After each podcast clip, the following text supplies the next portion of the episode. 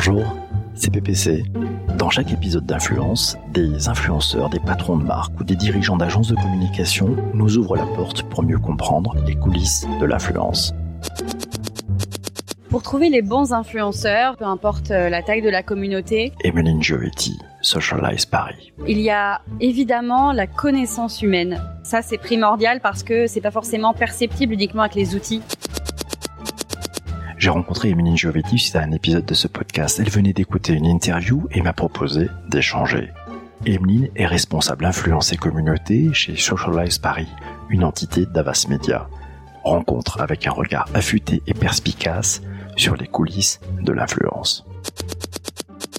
Je suis Emeline Giovetti, je suis responsable des communautés digitales. Je suis un profil digital native, hybride, passionné des communautés. Je travaille chez Socialize Paris, qui est l'agence de contenu marketing du groupe Avas Media. Emeline, ta, ta définition de l'influence? C'est un art habile entre le savoir-faire et le faire savoir. Aujourd'hui, l'influence, on a tendance à la limiter soit aux journalistes, soit aux influenceurs digitaux.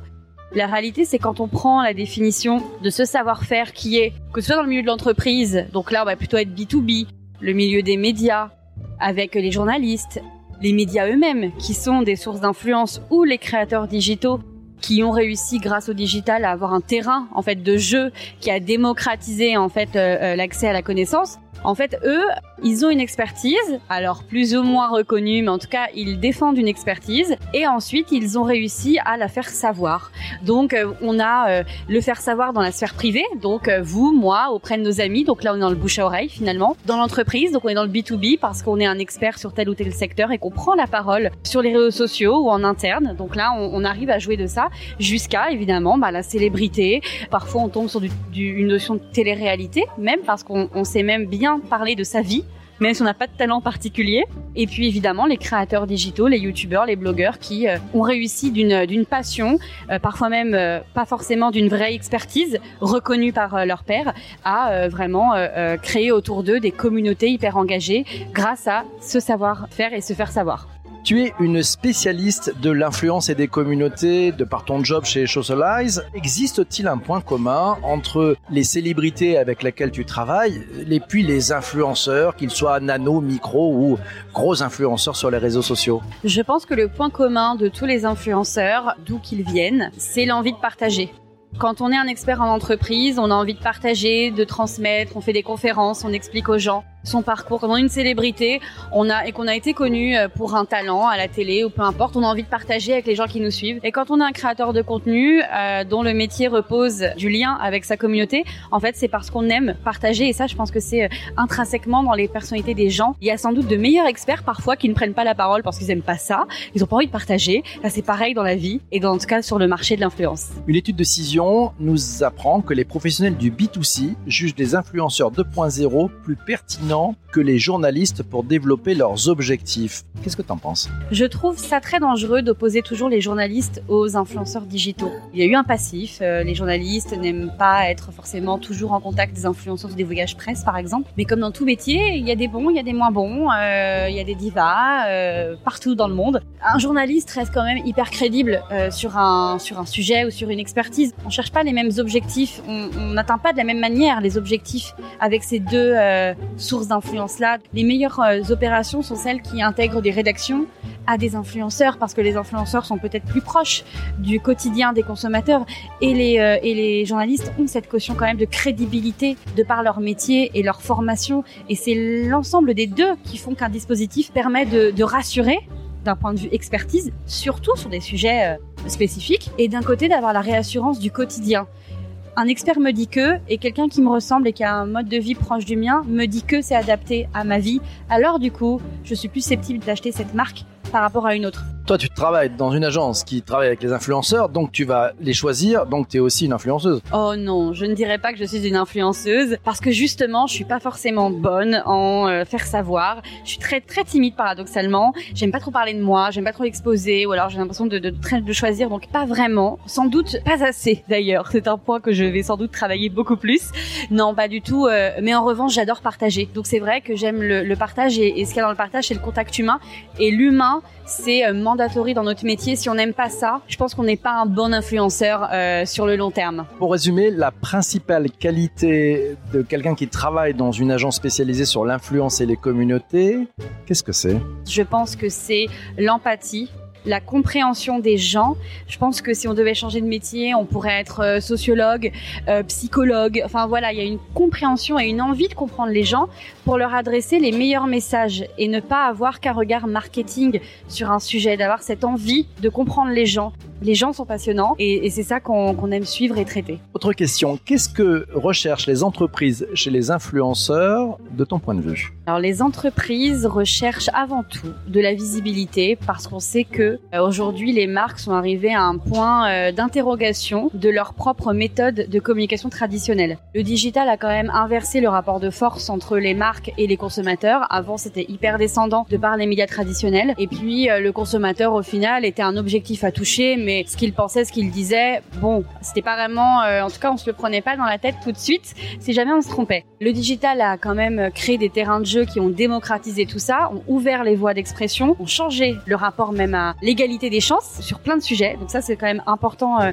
à saluer. Mais quand même, euh, aujourd'hui, les marques ont tendance uniquement à s'adosser aux influenceurs pour essayer de, de recréer ce lien qu'ils ont qu'elles ont perdu. Et donc la, la volonté est bonne, c'est-à-dire de vouloir toucher autrement, raconter autrement, mais les marques n'arrivent pas à lâcher prise. Euh, n'arrivent pas à faire confiance, ont forcément euh, ce regard ultra marketing et, et, parfois même nombriliste sur leur propre secteur et leurs propres produits. Et c'est vrai qu'ils ont du mal à, à, à laisser, à laisser partir euh, du nid leur bébé, alors que l'influence comme c'est du partage, c'est aussi de l'appropriation d'un sujet. Et c'est la diversité euh, des influenceurs, des profils, qui vont pouvoir donner euh, plein de vie. C'est comme des artistes ou des interprètes qui prennent un même texte d'une chanson et qui lui donnent vie de différentes manières. On reproche pas des artistes de faire des covers folk, euh, metal, etc. On aime ça. Mais les marques ont un peu plus de mal à laisser les influenceurs s'approprier un sujet. Donc ça, c'est notre travail d'essayer de leur faire comprendre et d'être le médiateur artistique euh, et stratégique quand même entre ces deux euh, états d'esprit parfois très différents. Dans les épisodes précédents, on a appris avec euh, certains interviewés que les marques et leurs agences regardent quand même plutôt le nombre d'abonnés chez les influenceurs. La question, qu'est-ce que c'est? C'est un problème de maturité, c'est un problème d'incompétence, une incompréhension sur le système, un peu de fainéantise, un peu de tout, un peu de tout ça? Les marques regardent beaucoup, c'est vrai, le volume des communautés. Pour plusieurs raisons. La première, c'est que ça les rassure, au fond. C'est-à-dire qu'ils euh, ont besoin aussi en interne quand même de valoriser et de justifier un budget. Parfois même les marques demandent à leurs euh, enfants euh, si les profils sont connus parce que c'est vrai que parfois les dirigeants marketing connaissent pas trop etc.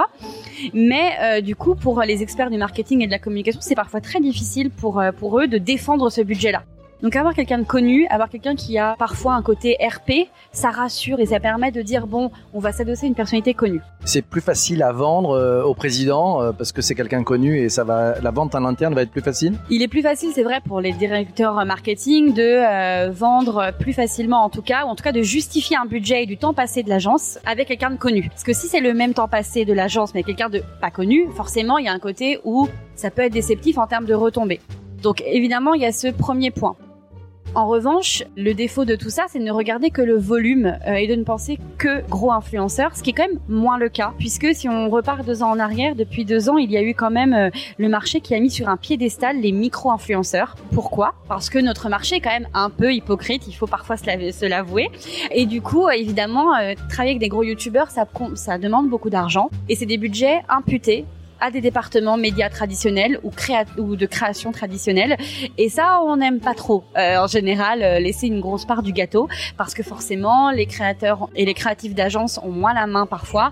Et euh, c'est vrai que c'est plus compliqué en termes de ROI d'estimer les retombées qu'un dispositif traditionnel où on sait que pour temps investi, j'aurais sur telle performance récompensée. Alors, on parlait de ce lâcher prise chez, chez les marques, mais il y a aussi peut-être un peu ce lâcher prise dans les agences auprès de tous ceux qui regardent et qui veulent garder farouchement leur marge brute, non? Ah, Les agences, c'est compliqué parce que je ne défends pas ma paroisse, mais on est quand même dans un milieu et dans un moment économique très difficile où euh, le temps passé en, en, en, influence, mais pas que, hein, le temps passé en création, en médias, est très compliqué à défendre aujourd'hui. Donc c'est vrai que je jette pas la pierre parce que c'est un sujet qui est très compliqué euh, pour euh, nos amis de la communication, du marketing, des médias au global, avec parfois un manque de considération. Du temps passé, du temps que chaque projet prenne. Mais bon, en même temps, dans les années 80, on a beaucoup pris d'argent, donc c'est parfois un juste retour des choses.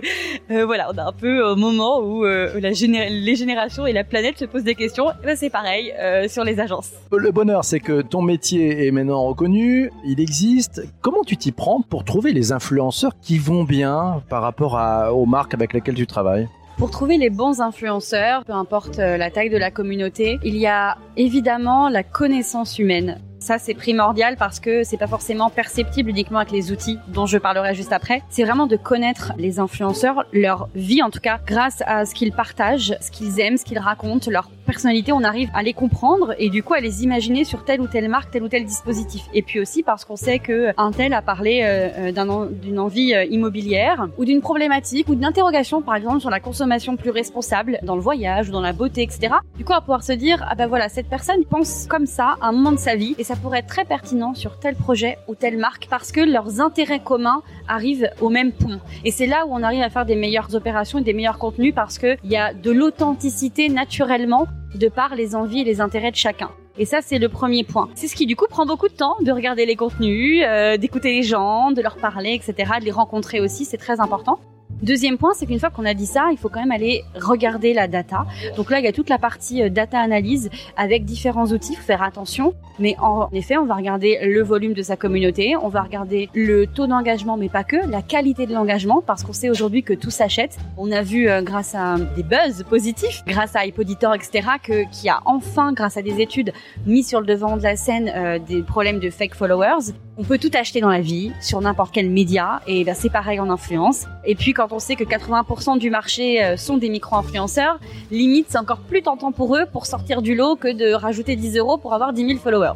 Ça c'est important, mais c'est pas pour autant qu'il faut ne pas avoir de recul sur la data que les outils nous donnent aujourd'hui. Par exemple, si vous partez trois semaines à Londres, certains outils vont euh, vous considérer comme anglais ce qui n'est pas le cas. Donc si vous transposez cette euh, analyse-là à l'échelle de, des internautes, ça peut tronquer beaucoup, beaucoup de data. C'est pour ça que, heureusement, les robots et les algorithmes ne font pas tout. Il y a l'humain qui est toujours à défendre, à valoriser. Et ça, ça fait vraiment la différence entre une agence ou des experts et les autres. Le troisième point, c'est la réputation. C'est important de vérifier que ce soit euh, sur le digital, qu'il n'y a pas eu un bad buzz, ou s'il y en a eu, de se dire, est-ce que ça vous gêne? Mais en tout cas, d'avoir la transparence de se dire, attention, ce profil-là euh, a, a, eu... une communauté aussi parfois plus difficile. Vous avez des profils qui ont des communautés avec plus de haters, etc. Donc c'est aussi à prendre en compte sur un sujet. Parfois, vous avez des communautés plus difficiles aussi, comme euh, euh, les mamans qui euh, ont peur beaucoup plus sur la santé de leur enfant. Donc faire très attention quand on fait des collaborations. Et ça, c'est intégré aussi dans les choix et dans les opérations. Et puis, vous avez aussi la réputation interne.